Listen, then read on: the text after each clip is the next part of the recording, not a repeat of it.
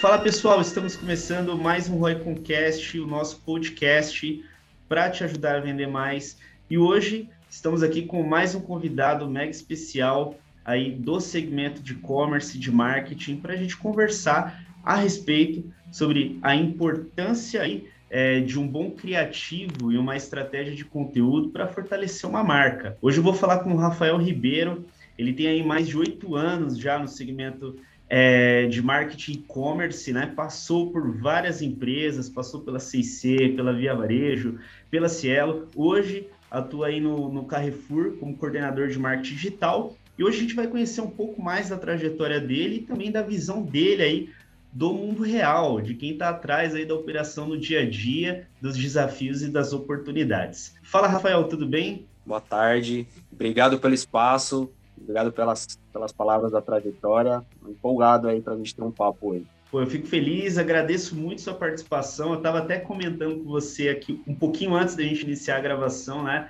é, que a gente sempre conversa aí com os profissionais envolvidos no ecossistema de e-commerce. E já para a gente iniciar esse bate-papo, Rafael, eu queria que você contasse um pouco aí para a nossa audiência, um pouco da sua trajetória, né? É, quais foram as oportunidades, os desafios? Conta um pouco mais para a gente aí sobre você. Bacana, vamos lá, cara. Eu, eu sou do ABC, nascido e criado no ABC Paulista. Aqui a gente brinca que é uma obrigação você fazer um, um curso técnico, um ETEC, um Senai. Comigo não foi diferente. Eu iniciei no mercado profissional como terceiro da Ford, montadora.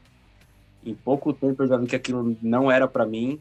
E, é, iniciei o, meus estudos em publicidade e propaganda, minha primeira graduação. E aí lá, cara, com dois anos de graduação, eu chutei, chutei o balde, chutei um bom salário, um projeto de carreira que eu tinha na montadora e fui atrás de estágio. Já de cara eu procurei é. estágio no e-commerce, eu sempre acreditei que era mesmo nicho, o negócio do futuro. Então eu coloquei na cabeça que tinha que ser um e-commerce, fui atrás. Entrei como estagiário na CIC, já no e-commerce, era um e-commerce pequeno na época, dava bastante bagagem, era um lugar onde você aprendia muito, uma escola maravilhosa. Fiquei pouquíssimo tempo como estagiário, fiquei cinco meses apenas. E aí apareceu a oportunidade de eu virar web designer júnior dentro da CIC. Então, comecei lá na CIC como web designer, e aí os desafios foram aparecendo, os convites foram vindo. Trabalhei com Extra.com, Casas Bahia. Depois eu mudei um pouquinho da cadeira de web designer, fui para uma área um pouco mais de UX, de UI, trabalhar na Cielo, também focado no e-commerce dele. Com pouco tempo de Cielo, veio a oportunidade de eu, de eu montar o primeiro time aqui no Carrefour, de eu assumir esse time.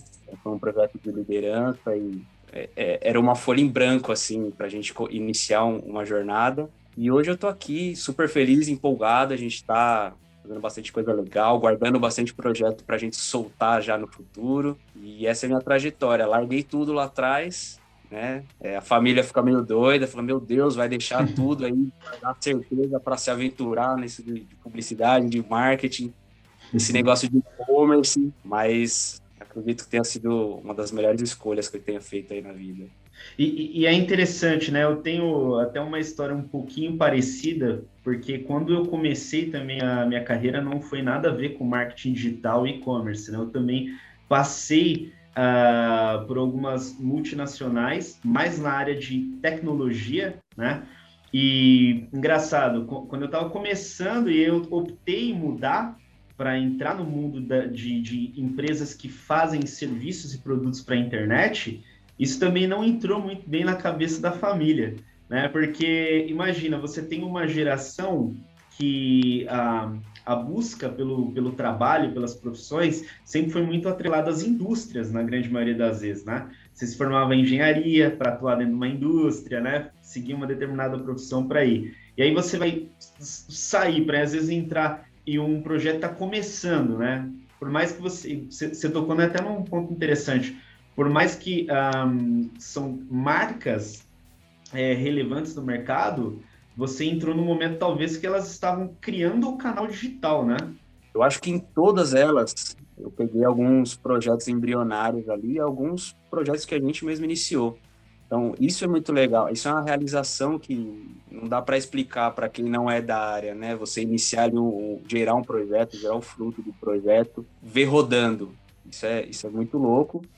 Na CIC foi, assim, uma grande escola mesmo, porque era um time muito pequeno, era um início mesmo. Foi pioneiro ali no, no e-commerce para materiais de construção, já era disruptivo para a época, mas não sabia direito como fazer aquilo, né? Então a, a gente teve que, que, aprender muita coisa na marra. Então, principalmente na parte de criação, padronização. É, naquela época a gente ainda nem falava em UX, a gente não falava em usabilidade, a gente não pensava como o usuário ia enxergar o nosso site, não pensava como o cliente ia enxergar a nossa arte. Hoje a gente tem toda uma engenharia para isso. E lá, lá atrás a gente nem pensava nisso, né? A pandemia ajudou muito a evoluir o nosso segmento aqui. Eu acho que a gente andou 10 anos em um, tranquilamente, desenvolveu, nota-se a quantidade de novos entrantes aí no mercado de e-commerce, um mercado super aquecido, que vai na contramão de tudo que está acontecendo aqui no Brasil, no mundo. Então, é, é muito doido isso, né? É muito doido a gente explicar isso, assim, a gente falar sobre isso e pensar que lá atrás, há pouco tempo, a gente nem imaginava estar nesse cenário atual, né? Exatamente. Não, é realmente é um mercado, é, como um todo, ele cresce muito, né? Embora tenha desafios diferentes dependendo do porte das empresas, né? É, e, e, aí, você comentou um pouco de, de UX, acho que é um assunto até interessante a gente falar, porque não é, às vezes ainda não é tão familiar é, a importância né, é, de um bom trabalho é, para melhorar a performance da empresa, né? Até para o pessoal que é do e-commerce aí, que está tocando e-commerce entender como, o que é, acho que é legal você trazer para a gente o que é de fato uh, pensar né, na, na, questão de UX e como que é o processo de implementação dessas melhorias e também qual é o tipo de resultado que uma empresa colhe a partir do momento que ela investe nesse tipo de estratégia e ação também? UX, traduzindo aí, é User Experience, então é a experiência do usuário, em como o usuário vai conseguir realizar as ações dentro da tua, tua plataforma, como que ele vai conseguir enxergar a tua arte ali. É, eu costumo dizer que o UX não é só e-commerce, não é só blog, o UX está em tudo. O usuário ele tem que se achar e ele não pode ter dúvidas. Então, são técnicas que a gente utiliza para que o usuário ele entenda a ação que ele tem que ter, a reação que ele precisa ter dentro da sua plataforma, do negócio, da sua marca, é, sem gerar nenhuma dúvida para ele. O cliente é o centro de tudo, ele não pode ter nenhuma dúvida. Óbvio que a empresa está ali para ajudar no que preciso, mas você espera que ele consiga se encontrar de uma forma tranquila, sozinho, simples. Então, como que isso melhora? Como que isso é feito na prática, primeiramente? Esse profissional, ele procura, primeiramente, simplificar ali o que você já tem. Acho que o primeiro passo é, é, é simplificar, deixar as coisas mais claras, as informações mais evidentes e tirar tudo aquilo que não é necessário. Falando no e-commerce, geralmente é, a gente encontra alguns aí que o pessoal quer colocar tudo ali numa homepage. E às vezes não é necessário, né? O site ele é um organismo vivo, então ele tem N número de páginas, ele tem muitas páginas, então você não precisa colocar todas as informações numa homepage. Você pode deixar ela mais sucinta e ali você mostrar os caminhos que o usuário tem para acessar essas outras opções que ele tem ali dentro do seu site. Então, o UX tem muito a ver com isso, com esse olhar de simplificar as coisas e clarear para o usuário. Pensar que ele vai navegar ali de uma forma mais tranquila, que ele não vai ter dúvidas na navegação, que é o mais importante. O que isso traz para a empresa, né? Além de performance, além de, de grana mesmo, né? Do faturamento, do que toda empresa busca lá no final, principalmente no segmento de e-commerce. Além disso, você consegue fidelizar o teu cliente, porque o seu site ele fica mais intuitivo, mais fácil. Você consegue otimizar o, o processo até ele chegar no checkout. Você consegue reduzir páginas para que ele faça um checkout mais rápido. A gente está num mundo muito dinâmico e as pessoas não querem perder tempo fazendo as coisas. Então, simplificar e diminuir o tempo para o usuário executar uma ação e chegar até o objetivo dele, que é fazer a compra de um produto, de um serviço, com certeza você vai além de trazer o faturamento, você vai conseguir trazer esse usuário novamente para dentro do seu site. É, a gente tem casos aí hoje no mercado. Eu vou trazer Magazine Luiza, por exemplo, que está um pouco na frente aí, acho que dos demais, que lá atrás já pensava nisso. 10, 15 anos atrás já falava nisso, e hoje simplificou muito um processo. Hoje você compra com um clique. Não, é excelente a sua visão. É, e, e eu acho a dica boa também, Rafael, porque é o seguinte, né? Com esse crescimento que a gente está comentando de novos players entrando também é, e utilizando o, a loja online como canal de venda, é, algumas é, empresas elas entendem que para ela conseguir crescer a receita, adquirir clientes, ela simplesmente só deveria investir em tráfego que na minha humilde opinião é, uma, um, é apenas o primeiro pilar, né? A gente tem que pensar no seguinte: o que acontece depois que esse usuário chegou no nosso ambiente, que nós trouxemos ele, né?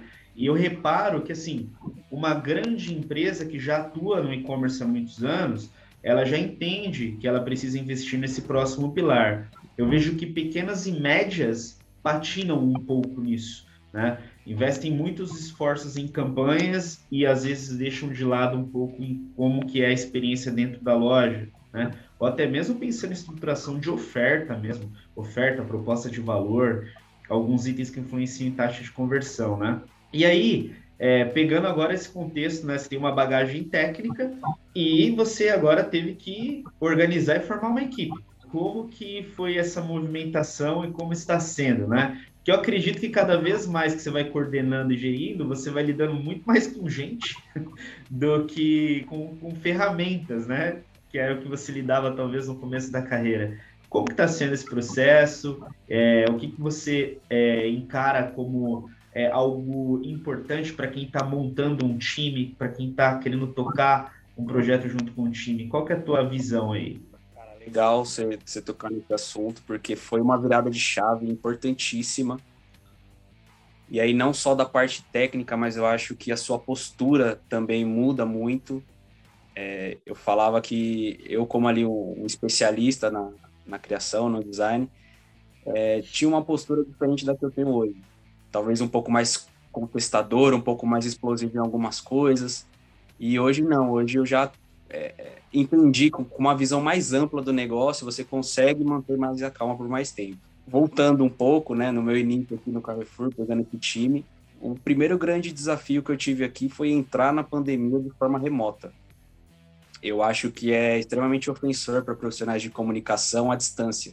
O principal, o principal desafio era engajar pessoas. Foi onde eu entendi que talvez você avalie as habilidades, porque as habilidades são importantes para montar uma equipe, mas não são o principal elemento, pelo menos na minha visão.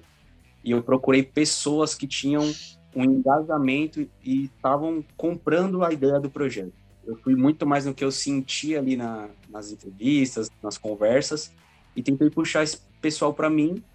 E como eu já tenho conhecimento técnico, é, para era imprimir conhecimento técnico em alguma deficiência é, que um colaborador, que um colega não tinha, mas ele tinha a vontade de estar ali, ele tinha, ele estava na mesma sintonia do meu pensamento para estar nesse projeto novo. Então isso foi o mais importante, encontrar pessoas que tinham o mesmo drive de pensamento, de estar tá querendo entrar nessa folha em branco e, e saber que é, é relação para caramba mas lá na frente você colhe o fruto, né? Como todo projeto no início, você trabalha muito no começo para estruturar, para criar fluxos e depois você colhe esses frutos porque você estava lá no começo de tudo. Então você estava, é, a gente faz uma brincadeira aqui que você estava capinando aquele mato e quando o pessoal chegar para assentar, você já vai estar tá lá, você vai ser o, o primeiro a ter seu lote ali, né? Hoje eu já conheço todo mundo, mas, assim, é, foi recente, eu não conhecia ninguém. Então, cara, é um, é um grande desafio você manter as pessoas engajadas à distância, né? Legal. E até te perguntar isso. E você criou com, com a equipe hábitos e rotinas para manter o nível de engajamento à distância, seja é, fazendo algum tipo de treinamento constante ou algum tipo de bate-papo mesmo com a equipe durante o trabalho, é, quais são as ações que você adotou é, para conseguir manter, manter o seu time conectado? Eu acho que isso é importante porque o seu exemplo é o exemplo de várias empresas, né? Então tem empresas de clientes nossos que também tiveram essa movimentação de ter algumas é, áreas da empresa de forma remota. Aqui mesmo a gente tem bastante gente que a gente tem na equipe que é fora de São Paulo, por exemplo, uh, que eles já entram para atuar remoto, né? É, e aí eu queria ver como que você, é, quais são os hábitos e as rotinas que você costuma é, fazer aí com a sua equipe? A primeira coisa que eu me posicionei para o meu time foi para não ter essa visão chefe. A visão uhum. do chefe que tinha lá atrás, de ser uma pessoa inacessível, de ser uma pessoa porta fechada. E eu fazia uma analogia que já era para quebrar o gelo com a galera, que era o seguinte: pensem nesse time como a equipe do Power Rangers e eu só sou o vermelho. Perfeito. Então era, era essa brincadeira aí de, de para que eles enxergassem como um líder, não como o chefe, a pessoa inacessível, a pessoa que você não vai conversar. Então, fora essa brincadeira aí que eu tô contando para você, a gente mantinha de 15 em 15 dias um happy hour digital. Né? Então, eu mandava ali para a galera é, uma cerveja, mandava alguma coisinha, um refrigerante para quem não bebia nada, um suco, um salgadinho, e a gente abria a câmera ali, abria, ficava falando besteira, ficava falando de série, filme. Semanalmente, é, eu incentivo é, um ambiente descontraído para a gente falar de tudo, então, um jogo de futebol, uma série, é, uma dica, um treinamento, a gente compartilha bastante treinamento. Eu acho isso extremamente importante porque a distância, né, esfria aquele calor humano que a gente tem presencialmente. Então é uma forma da gente manter aqueles 15 minutos do cafezinho, é uma forma da gente manter aquela virada para o lado para falar alguma besteira, conversar de alguma coisa. Então o WhatsApp, o, grupo no WhatsApp que a gente tem, a gente fala muito de trabalho. É, como eu disse, o time está afim de fazer, então o time é, é comprometido e o time leva tudo muito a sério. Então não tem por que você deixar esse ambiente mais pesado, porque todo mundo já sabe a sua função e já sabe o que está fazendo ali. Então o grupo é para a gente brincar, trocar figurinha, é para a gente deixar um ambiente descontraído. E dessa forma a gente conseguiu criar um vínculo, a gente conseguiu criar uma amizade é, à distância.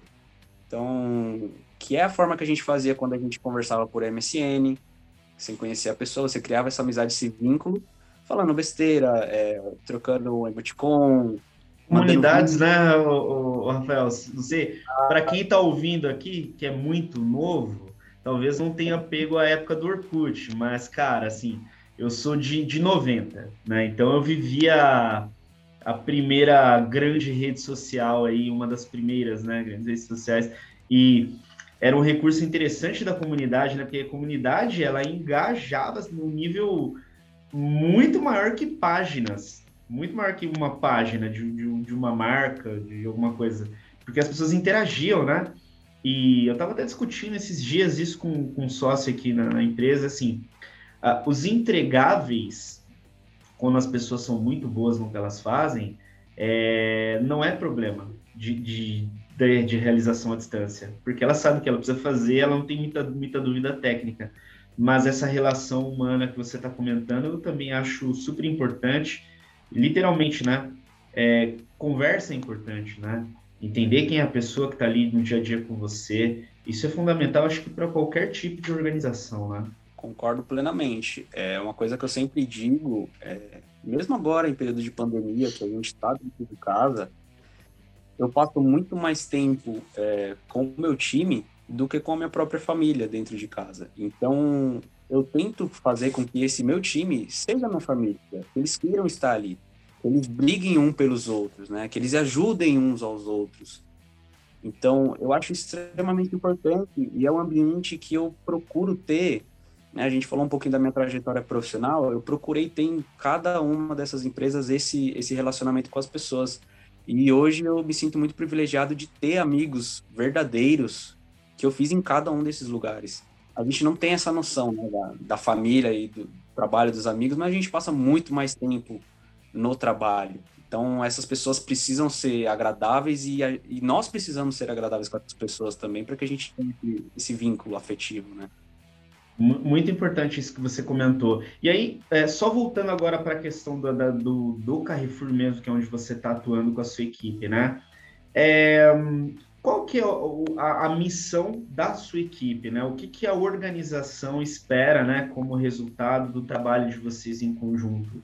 Resumindo, né? Qual, foi, qual era o problema que existia né, é, que motivou a formação da sua equipe, trazer você para dentro do projeto? E quais são as melhorias que vocês são responsáveis em, em realizar dentro uh, da marca, dentro do, do, do, Carrefour? Não, show de bola. Eu entrei aqui no Carrefour inicialmente para coordenar a criação voltada para e-commerce, apenas. Eu já estou aqui há quase dois anos e alguns outros times foram entrando nesse meu time aqui. Então a gente tinha um, um squad de conteúdo, acabou ficando acoplado aqui. É, uma outra equipe de criação voltada mais para o mercado, os alimentares, também entrou aqui. E agora, recentemente, também um time conhecido como a House interna aqui do, do Carrefour. Então hoje eu tenho um time bem grande. E esse time ele é responsável por todas as peças digitais. Todas as criações digitais, todos os formatos, é, se a gente não fabrica dentro do Carrefour, passa pelo nosso crivo de aprovação, uhum. né? Mas lá atrás, qual que era o problema? Por que, que é, a gente estava formando esse time? Por que, que a gente entendeu que tinha essa necessidade? Lá atrás, a gente tinha um problema de continuidade e de comunicação com outros times. Então, a gente não tinha continuidade de uma campanha, por exemplo, no CRM, a gente não tinha uma continuidade em mídias, no aplicativo, e a gente precisava ter, estreitar esse vínculo com os outros times e criar um plano de ação para que a gente conseguisse distribuir em todos os canais. Né? Então, a gente está falando especial de smartphones, a gente precisaria estar tá comunicando é, em todas as mídias, em todas as mídias que a gente tem, né? Sejam elas mesmo as pagas, as orgânicas, a gente precisava estar tá falando a mesma coisa. Antigamente a gente não conseguia. Então, o projeto inicial era para que a gente sentasse e trouxesse esse, esse fluxo, e isso foi feito já. É, o que a empresa espera de nós agora, é, como eu contei aqui, aumentou. Então, o pessoal foi aumentando, foi aumentando. Então, a responsabilidade foi aumentando também. E hoje, a gente precisa, além de ser um time de, de criação aqui, para peças efetivamente, né, de, de criação do conteúdo, criação de soluções. Então, fazer uma espécie de laboratório e trazer novas ações, novas soluções, pensar um pouquinho fora da, da caixinha do que já é feito.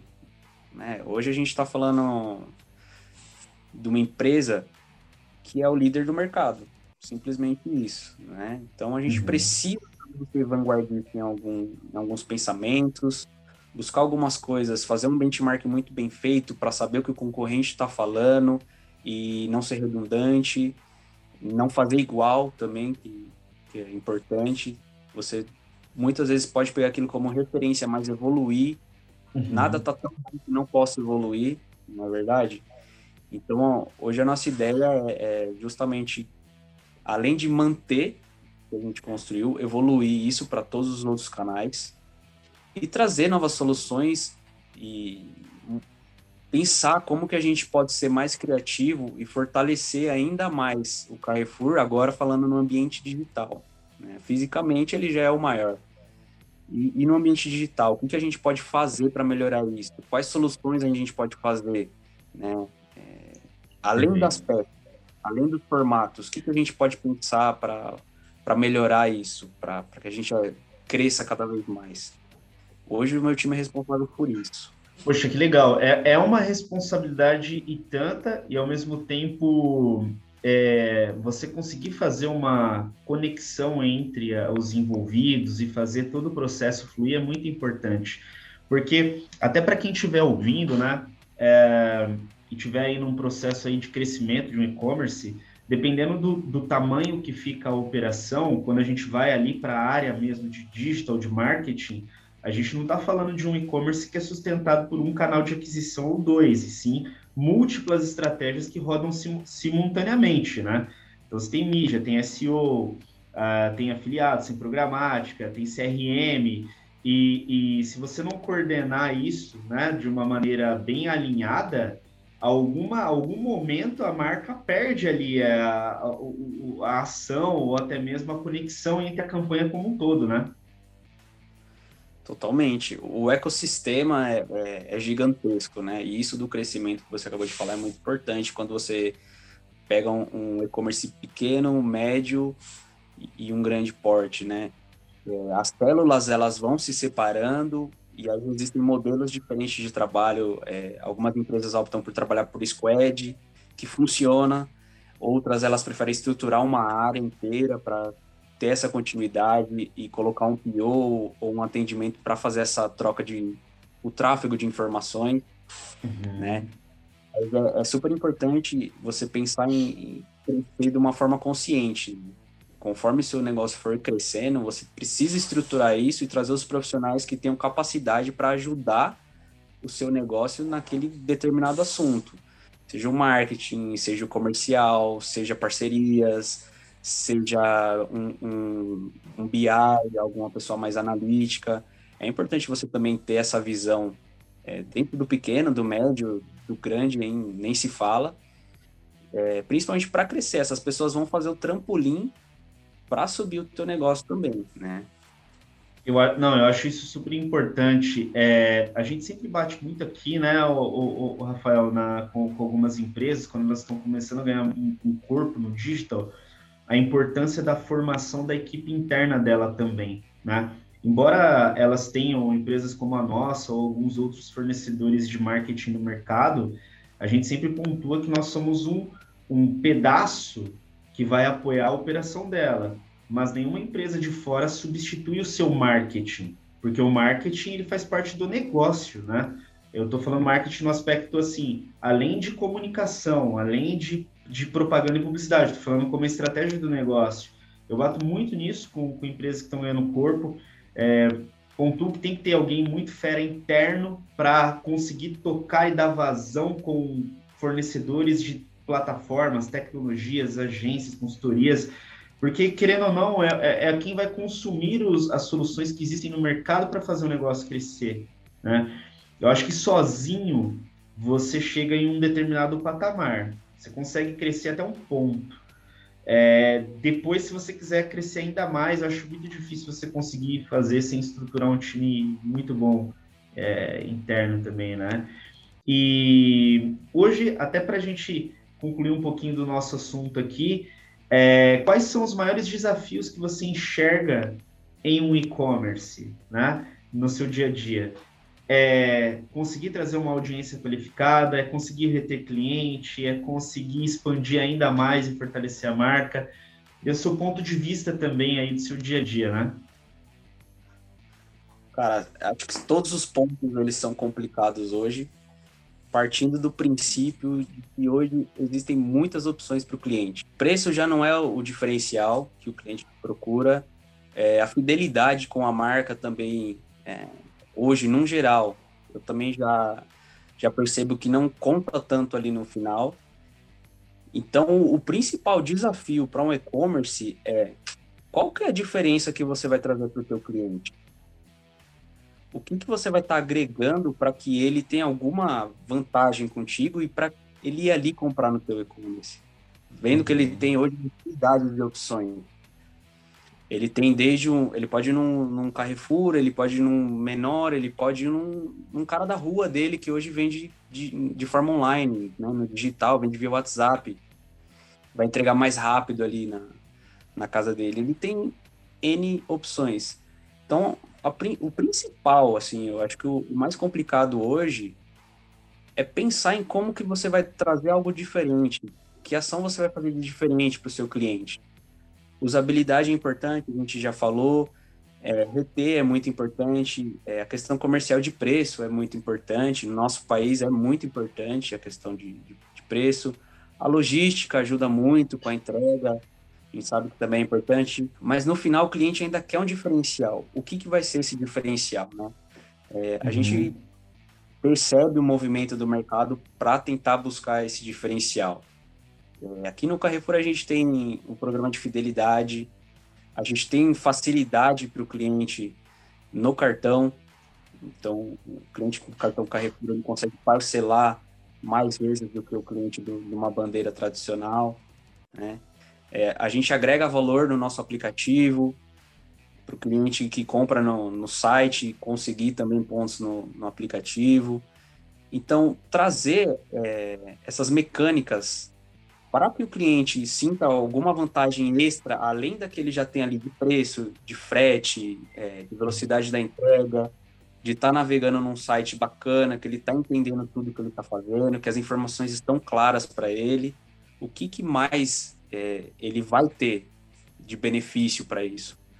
Eu acho que isso hoje é o maior desafio e como que a gente comunica isso, como que a gente vai pescar esse cliente, como que a gente vai comunicar que a gente tem esse diferencial para ele vir aqui comprar com a gente, né? Vendo que tem uma infinidade de, de, de opções hoje online, de, é, ele consome YouTube, TikTok, né? Ele está sendo bombardeado a todo momento. Então, o teu criativo também tem que se sobressair ali para você falar dessa vantagem para ele. O desafio maior, eu acredito que é esse. Com certeza, cara. Eu, você tocou nesse assunto da, da, da diferenciação do negócio. Eu acho que esse é um ponto que serve para qualquer tipo de negócio, né? Serviço, produto, é, indústria. Porque, querendo ou não, é, quando o consumidor ele pensa em adquirir algo e ele começa a fazer as suas pesquisas, nada mais é que comparação, né? E se as empresas forem exatamente iguais, o único parâmetro que ele tem é o preço cobrado pelo aquele serviço ou produto, né? Agora, se essas operações tiverem algo diferente, que traz uma perspectiva diferente para o comprador, eu, eu, eu enxergo praticamente o que você comentou, é ali que move, né? A gente viu aí grandes players né, no mercado de e-commerce, como o Mercado Livre, por exemplo, investindo pesado na, na, na, etapa de logística, né, entrega, conseguindo fazer entrega no mesmo dia para algumas regiões. É, de fato, isso é, é, um diferencial enorme, né? Mesmo por conta de é, prioridade e a velocidade que o cliente quer receber. Mas, além disso, não é só a entrega que é um diferencial, né? Você comentou sobre meios de pagamento. Como que eu posso comprar aquilo, né? Eu estava até... Eu não sei de onde... Eu não, eu não, sei se foi numa matéria que eu estava vendo, ou um conteúdo que eu estava consumindo também, uh, de empresas que há 10 anos atrás, mais de 10 anos atrás, né? É, pensaram sempre em formas de dar acesso à compra, né? Se você pensar, por exemplo é, nas Casas Bahia, né? Você lembra que é, é ela praticamente fez a questão dos carnês, né? Do, do para compra. Aí você, você pensa assim, mas por que, que ela fez isso? Bom, porque nem todo mundo tinha acesso a um crédito suficiente para fazer a compra do produto. Pensar em uma solução diferente. Você falou da Casa Bahia, tem uma história que circula aqui na ABC que eu nunca sei se é uma lenda ou se é uma realidade mas é que o dono da Casa Bahia, o fundador da Casa Bahia, ele vendia de porta em porta e criou um sistema, o, primeiro inovador foi, foi esse, ele ia de porta em porta com uma, um carrinho de mão vendendo os produtos e falava, sei lá, dia 13 eu volto aqui para receber. Assim, muito desse sucesso por esse, essa veia empreendedora de já enxergar um, um diferencial ali. Ele criou um meio diferente. Depois isso evoluiu para o carnê, hoje tem o caminho digital. Então, é, hoje é, é, muito mais fácil. Pix, a gente paga com Pix hoje. É, é muito simples, é muito rápido. É muito rápido. É, e exatamente isso. Os meios de pagamento eles vão evoluindo e é importante entender que o e precisa evoluir na mesma velocidade, senão você fica para trás. Porque o consumidor já espera uma facilidade comprando de forma virtual. Ele já está esperando é, um atendimento mais rápido, porque ele não quer falar com uma pessoa, ele não quer ter esse trabalho de ficar em uma fila. Então ele já está esperando de uma forma mais rápida. E você imagina, ele consegue fazer tudo isso na hora de pagar, por exemplo, ele não consegue pagar com dois cartões, que ele pagaria na loja, que ele não consegue pagar Sim. com dinheiro, que pagaria numa loja. Então você precisa estar tá preparado para isso também, né? Com certeza. É, Rafael, chegamos aqui no, no finalzinho do, do, nosso episódio, né? É, já queria te agradecer novamente aí de antemão pela, pela participação E sempre no final a gente pergunta também aí é, quais são os canais que as pessoas podem se conectar com você, né? Que os profissionais podem se conectar com você, conhecer um pouco mais do seu trabalho. Quais são os canais disponíveis aí para a galera se conectar? Agradeço o papo, muito bacana. Conheci o projeto de vocês, acho super interessante. Já virei fã e estou escutando vários aqui de, de playlist, um atrás do outro.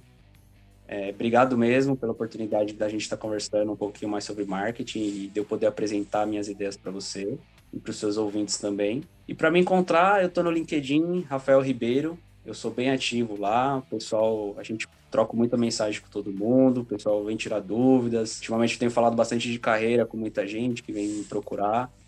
É, justamente por isso que eu, tô, que eu contei lá no começo, de, de ter deixado uma profissão para iniciar em, em outro, chutar um salário bacana para pegar um de estagiário. Então, o pessoal está me procurando bastante para a gente conversar. E lá no, tô lá no LinkedIn. É fácil de me achar, Rafael Ribeiro, coordenador de marketing do Carrefour, brand, e-commerce. E, e, por lá a gente conversa. Perfeito. É, pessoal, não esquece, é, de, obviamente, se conectar aí com, com o Rafael, conhecer mais um pouco mais aí sobre a trajetória dele. E eu agradeço quem ouviu até o momento, espero que o conteúdo tenha ajudado aí de alguma forma. Se você estiver assistindo também, ouvindo pelo YouTube, não esquece de se inscrever no canal e compartilhar aí com mais pessoas que eu tenho certeza que o conteúdo vai ajudar muito. Rafael, obrigado novamente. Foi um prazer. Prazer enorme estar falando com você e com sua audiência. Valeu, pessoal. Um grande abraço, muito sucesso sempre e boas vendas.